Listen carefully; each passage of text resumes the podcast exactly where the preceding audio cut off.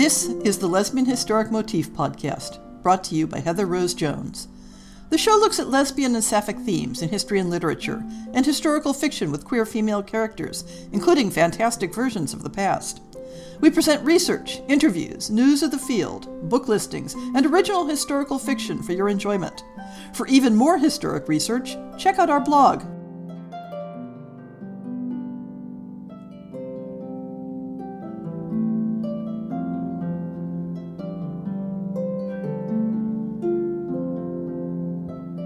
fiction episode for this quarter features returning guests. Not only a returning author, Catherine Lundoff, but the return of her 17th century spy and pirate duo, Celeste Girard and Jacquot de la Haye. This is the fourth story of Celeste and Jacquot that we've hosted on the Lesbian Historic Motif podcast, which is a reminder of just how long this fiction series has been running. Catherine Lundoff has worked her way through many roles archaeologist, bookstore owner, author, publisher, and IT professional. As the founder and head of Queen of Swords Press, she publishes, as the website describes it, swashbuckling tales of daring do, bold new adventures in time and space, mysterious stories of the occult and arcane, and fantastical tales of people and lands far and near. Or, as she sometimes puts it, stories that feel like Queen of Swords books. Her own fiction covers a whole gamut from historicals to fantasy to science fiction to erotica to horror, including a series of soon to be three novels about menopausal werewolves Silver Moon, Blood Moon, and a forthcoming title yet to be announced. Catherine lives in Minnesota with her wife, who is a bookbinder and artist, as well as with the cats that own them. The best one stop shop to find Catherine online is probably queenofswordspress.com which gives you the opportunity to pick up some books while you're at it. I should add the truth in advertising disclaimer that this includes my own novella, The Language of Roses, which Queen of Swords published. The narrator for today's story is yours truly. I love the chance to do some of the story narration for our fiction series, especially for stories falling in one of my favorite historical periods. This recording is released under a Creative Commons Attribution, Non-Commercial, No Derivatives 4.0 International Public License. You may share it in the full original form, but you may not sell it, you may not transcribe it, and you may not adapt it. The Pirate in the Mirror by Catherine Lundoff. Celeste Adele Girard glanced up from the letter she was reading her gaze moving automatically past the slow moving waves that rocked the lioness on a leisurely path through the Caribbean to the small huddle of pirates at the rail. Jacquot de la Haye, their captain, was peering at something on the water through her spyglass and swearing loudly. That alone was not enough to distract Celeste.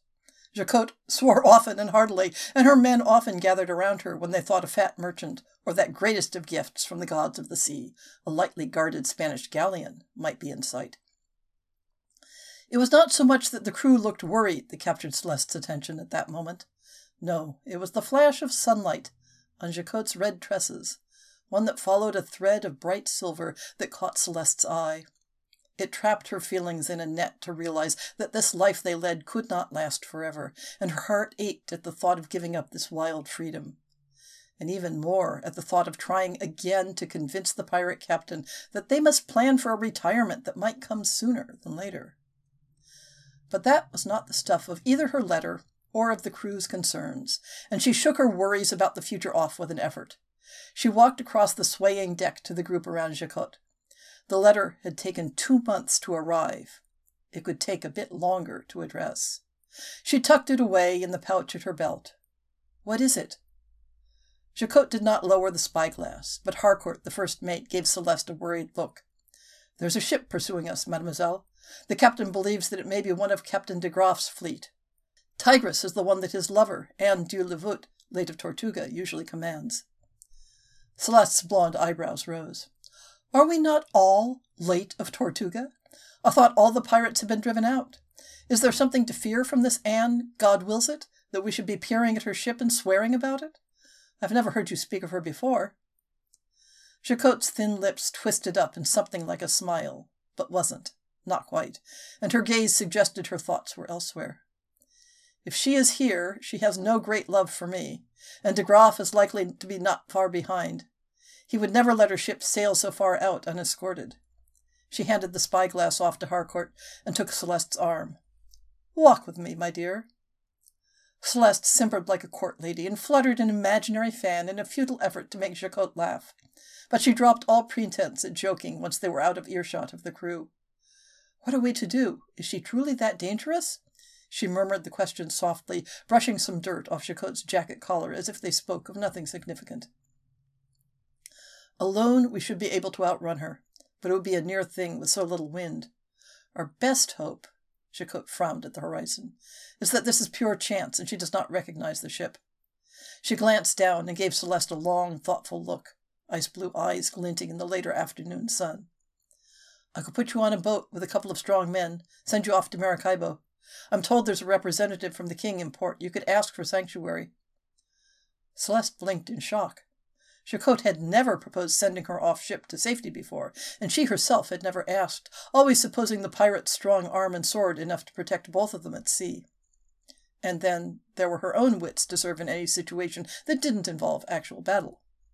Well, where are those wits now? She schooled her features into a blank expression. Her brain whirled, contemplating, then rejecting several schemes in quick succession. A rope snapped in the wind, and she glanced upward. Jacquot followed her gaze to the Dutch flag flapping gently in the breeze, hung in lieu of her own fiercer flag to lure in merchant prey. I'm not sure that being taken as a merchantman is an improvement. We'll be just as dead if her crew decides to capture us. She glanced back down. So, perhaps you are thinking of something else? What plot is spinning in your pretty head, my little spy?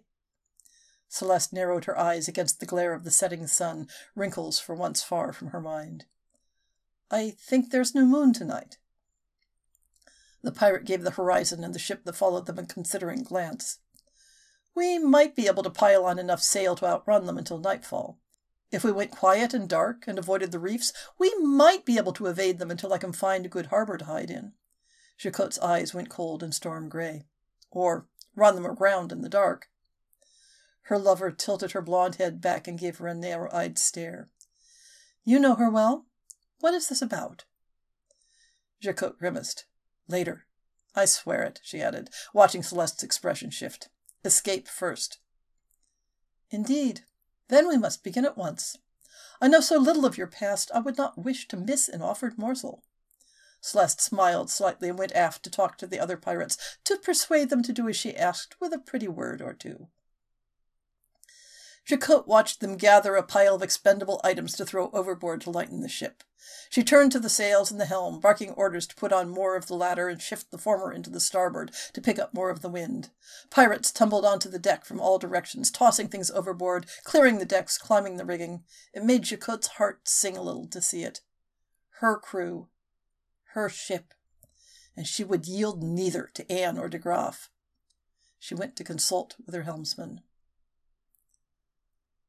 The Tigress was getting closer. Celeste didn't need a spyglass of her own to see that.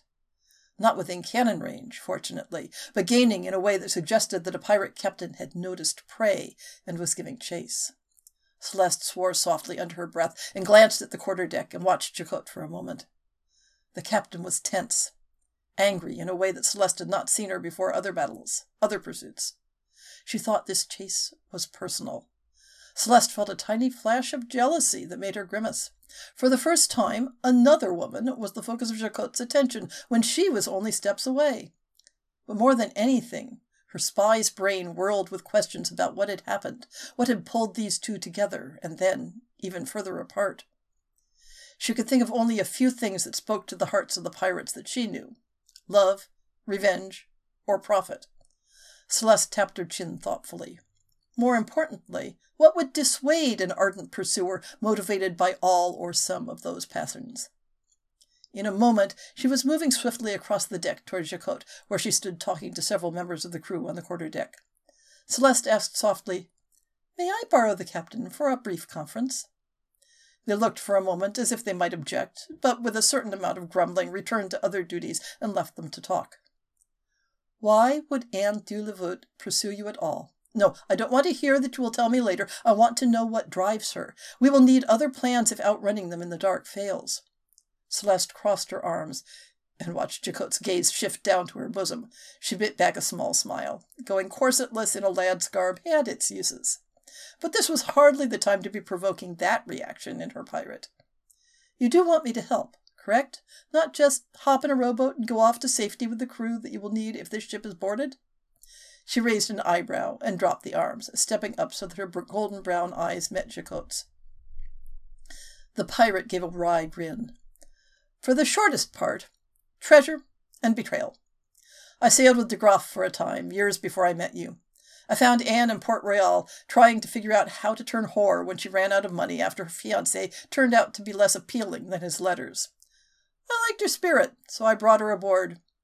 We were wild and young and bloodthirsty, and even then Anne stood out. She was beautiful, fierce, and treacherous.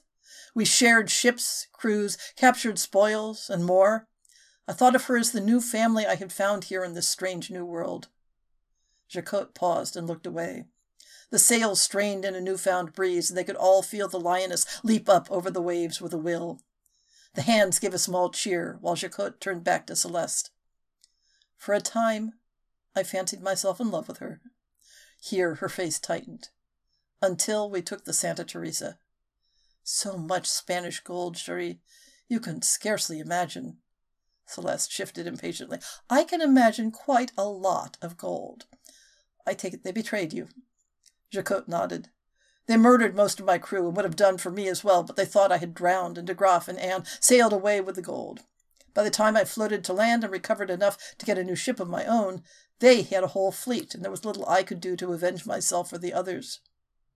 Celeste frowned. Until now. You don't want to run. You want to fight. But why does she follow you? She's hated me for surviving, for being respected in a way that she is not. Also, perhaps, a small issue with me seizing her former ship and marooning her and her crew some four years back. I imagine that she plans to finish what they failed to do before. Jacquot grimaced. Yes, I want to fight. But this is not the ship to take on the Tigress. For that we need all my ships, especially if he comes to save her. Celeste glanced toward the cage where the messenger doves were kept. One was missing. The ship rocked starboard, clearly changing course. You've already sent the bird. Is there another plan that you're not sharing with me? Celeste frowned. Jacquot bit back a smile, knowing how much she hated to be left in the dark. They could not run forever, even if they lost Anne and her crew tonight. De Graaf might be anywhere nearby with more ships, and they were not the only foes Jacquot had in these waters. I need to plan for something that will bring this pursuit to an end, once and for all, leaving us alive at the end of it. And Perhaps achieve some level of revenge? Celeste gave her an appraising look. Jacquot gave a rare, sudden grin. Perhaps. Celeste tumbled into bed next to Jacquot well after sunset, hands raw from the ropes. The sliver of new moon was on its up and the wind with it, and the lioness was still making good speed, at least for the moment. The closer they got to the reefs near Hispaniola, the slower they would need to move, and the greater the chance that the tigress would finally catch them. Or they would get where they were going, wherever that was. Jacquot was keeping mum about their specific destination, but Celeste had her suspicions. In any case, she was too tired to ask, so she wrapped her arms and one leg around her pirate and sank into a deep slumber. In the end, it wasn't the sound of guns or the scrape of rocks against the hull that woke her. It was still dark, and the lioness was motionless, barely creaking in the waves. Noises from elsewhere in the room told her that Jacquot was already getting dressed, so she rolled over and lit the candle. What is happening? she murmured as she rubbed sleep from her eyes. Where are we? Jacquot gave her a cheerful, bloodthirsty grin. We're in a defensible spot, in familiar waters, and closer to my ships than we were. So now we wait. If they are foolish enough to chase us into the harbor, the rocks will tear the bottom from them while we rake them with all the shot we have. If they wait outside, thinking to trap us, there will be four to one odds some hours hence. And what of De Graaf's ships? What if they come too? Celeste rolled out of bed and began to put her lad's clothes on again. They were much better for fighting than skirts, if fighting there was to be. She sincerely hoped it didn't come to that. Spy work had its own perils, but getting skewered on a cutlass or smashed to pieces by grape shot were not usually among them. She shuddered as she dressed and tucked her weapons into her belt. Jacquot was already out the door bellowing orders. The boatswain handed her a cup of ale and some salt fish as she emerged on the deck, not sure what she was going to see. Behind the ship was a wall of greenery that stretched up the tall hill behind them. Celeste could hear creatures moving in the jungle that seemed so close that she could reach and touch the vines. She gnawed on her fish and sighed. Perhaps Jacquot could be persuaded to visit Paris again after this. The seaward view was not prepossessing. The waves dashed hard against sharp rocks lining the edge of the harbor, and for a moment Celeste could not imagine how they had sailed into it unscathed. But beyond that thin shield was a ship twice the size of theirs, based on what the crew had to say, so she was grateful for what protection it provided. Of course, that's not the only reason that we're here. Jacquot had a faraway gleam in her eye. The Santa Teresa's gold is supposed to be buried on this island. Celeste took a startled breath. And do you know where? An old man sold me a tale in Tortuga before we left. It may have been too far gone in drink to be reliable, but we'll see what we can find. What if Anne simply blockades us in and fires on us from there? Celeste gestured the rocky harbor opening. You worry too much, my love. We will fire back. Now, would you like to help me go look for a shiny golden distraction? Jacquot's grin gleamed in the fading light. We'll have to go ashore in the dark since we don't, as you point out, have much time before we'll be in a battle of one kind or another. She's bound to send her men ashore, too.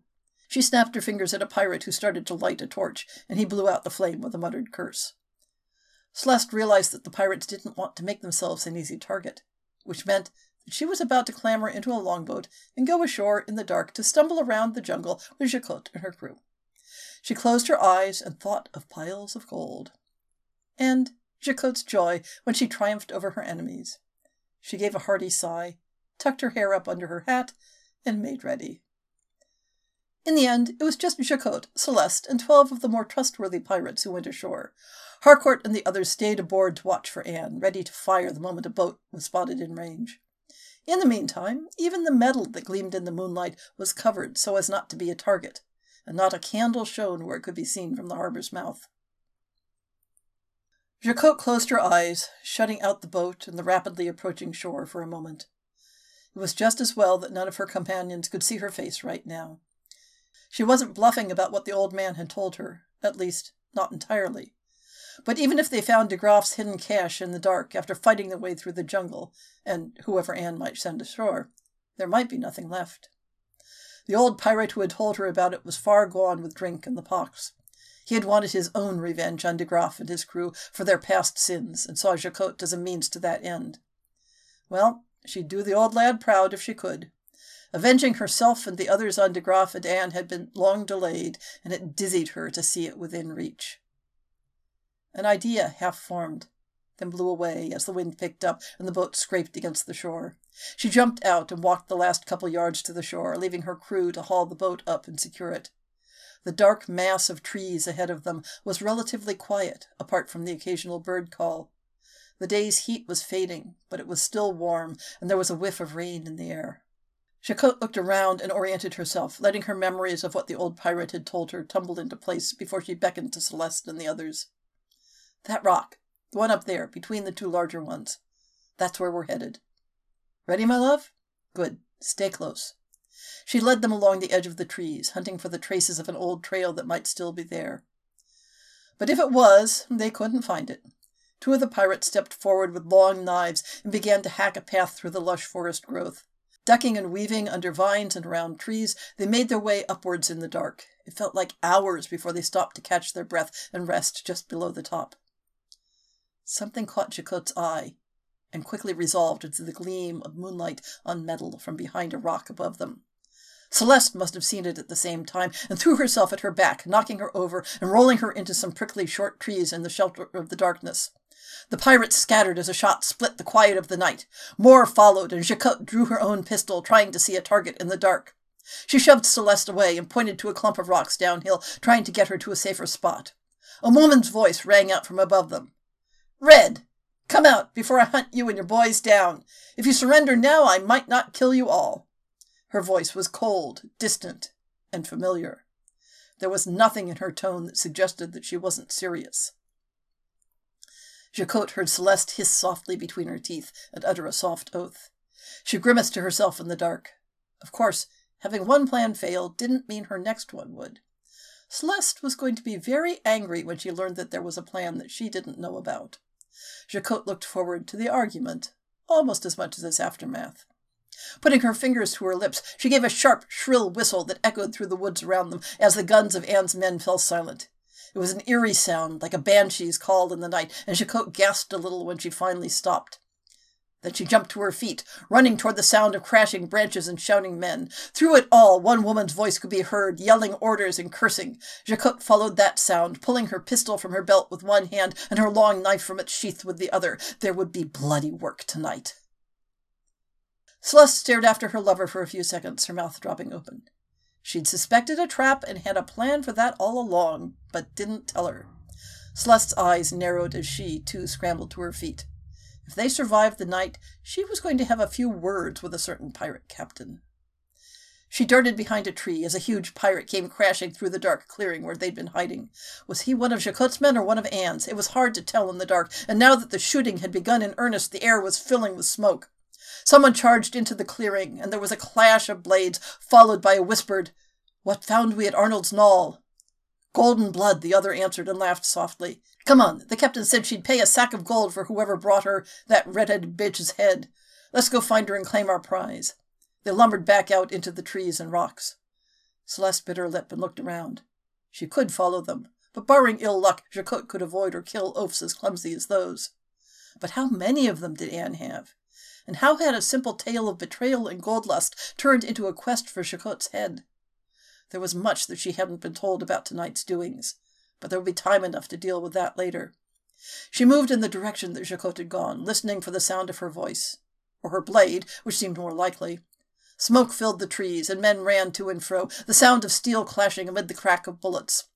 This was a veritable pitched battle, and for a long moment Celeste thought about fleeing back to the shore and the boat. She was an adequate shot and a decent swordswoman, but neither would be enough to protect her in this chaos. A huge hand shot out of the mist and grabbed her shoulder with a bellow. She kicked out hard, aiming for his knees, then slammed her elbow up into his jaw, just like Jacquot had taught her. He howled in pain, but didn't let her go until she kicked him again. Heart racing, she twisted, striking out and pulling the knife from her belt in one motion. With a yell, she slashed out, only to have her opponent drop like a stone. Celeste squinted at her blade in astonishment. There wasn't that much blood on it, was there? Emotion caught her eye, and she dropped into a defensive stance for the attack that was sure to come. A long jawed, pale face topped with black hair, bound in a scarf, above burning dark brown eyes, stared at her across the pirate's body. Come with me if you want to see the dawn. The woman's voice was raspy, commanding, familiar. Celeste hesitated, and a bullet blew past her, embedding itself in a nearby tree.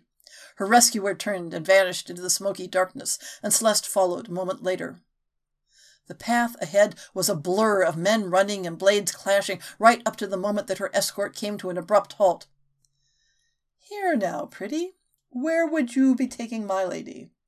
Jacquot's voice had a dangerous sing-song croon to it that Celeste had only heard before when she was far gone in the heat of battle, and she shivered. Anne hissed softly, Jacquot's blade at her throat. She'd gotten a cutlass from somewhere, Celeste noted dispassionately, and Jacquot's pistol at her head. I can call them off, she began, her voice barely audible where Celeste stood. Jacquot laughed. There's my Annie. Always one to think you could stop the wind once it started blowing. I couldn't stop my own men now. They'll fight until there's a winner or there's gold. Speaking of which, it's time you told me where the treasure is. Celeste stepped closer and gasped at the sight of the two of them standing face to face in the moonlight. She blinked, and the resemblance that had suggested they could be sisters settled into two hard faced women glaring at each other over drawn weapons while a battle raged around them. Celeste took the pistol from Anne's hand and checked to make sure that it was ready to fire. And don't think to lead me on a merry chase in hopes that de Graaf will turn up. He is as likely to be drinking and whoring in Maracaibo as he is to remember your grudges and where you've taken one of his ships. Tell me what I want to know, or I'll put you in our hold and leave you there until he sobers up enough to ransom you. Do you care to wager on that? You could just shoot her, Celeste murmured, suiting her actions to her words and firing at a pirate who was running toward them with a fearsome grimace. When she looked back at the women, they were both watching her, Jacquot amused, and Anne calculating. Yes, Red, you could just do that, but you want that gold more than you want my blood. Anne gave Jacquot a feral grin. Come on, then, up the hill, and I'll show you where we buried it. They turned and began walking.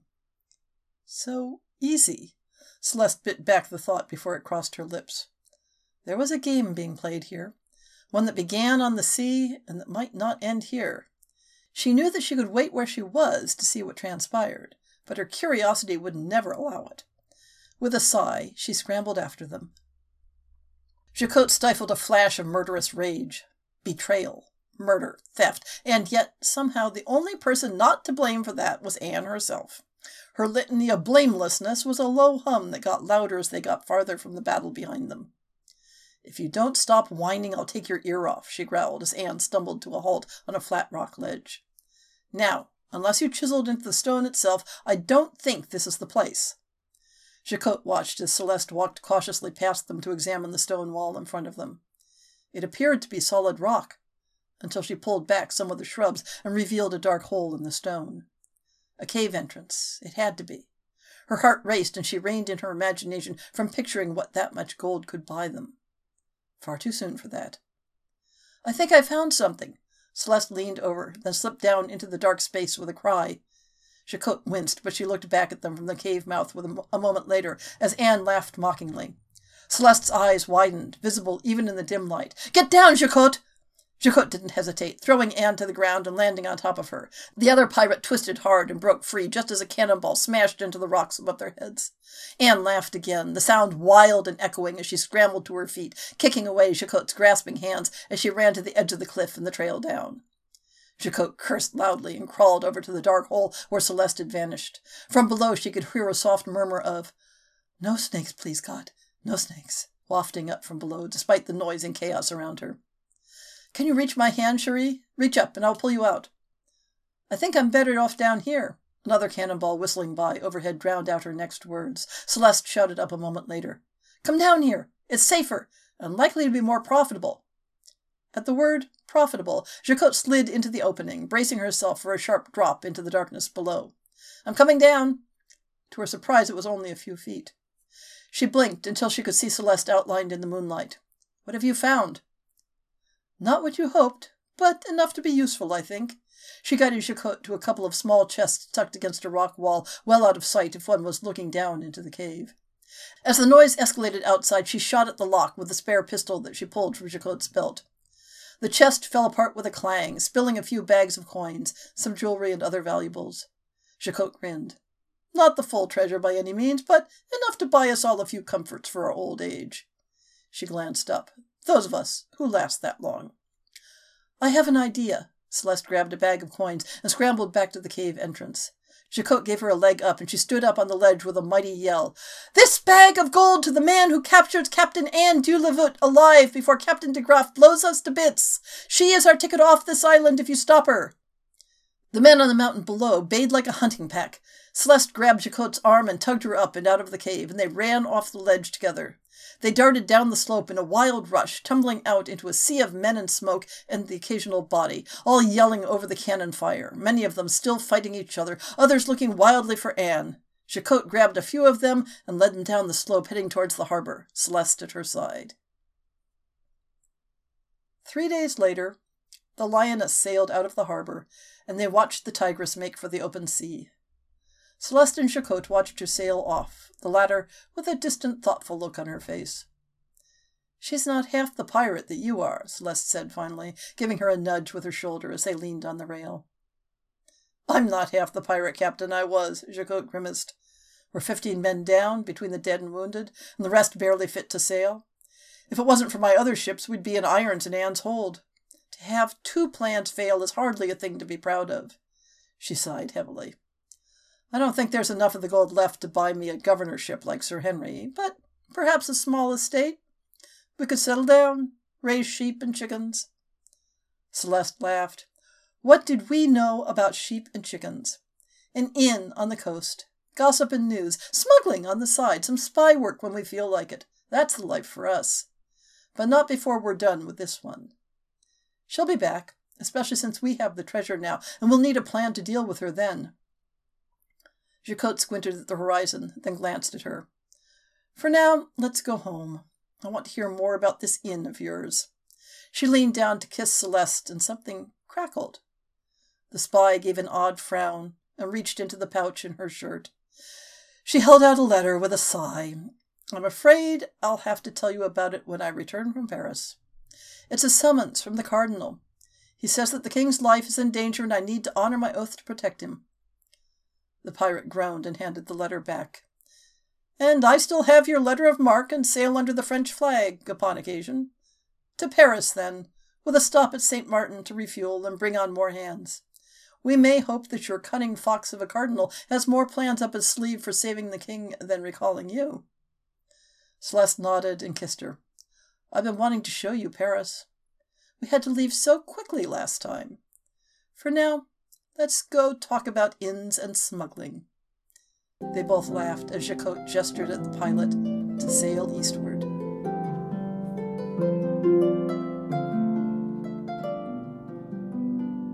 I hope you've enjoyed this episode of the Lesbian Historic Motif podcast. See the show notes for links to people and topics. Most shows will have a transcript linked as well. If you have a book announcement, a topic suggestion, or might like to appear on the show, please drop me an email. If you enjoyed this podcast, please rate it and subscribe on your favorite podcast app, and consider supporting our Patreon.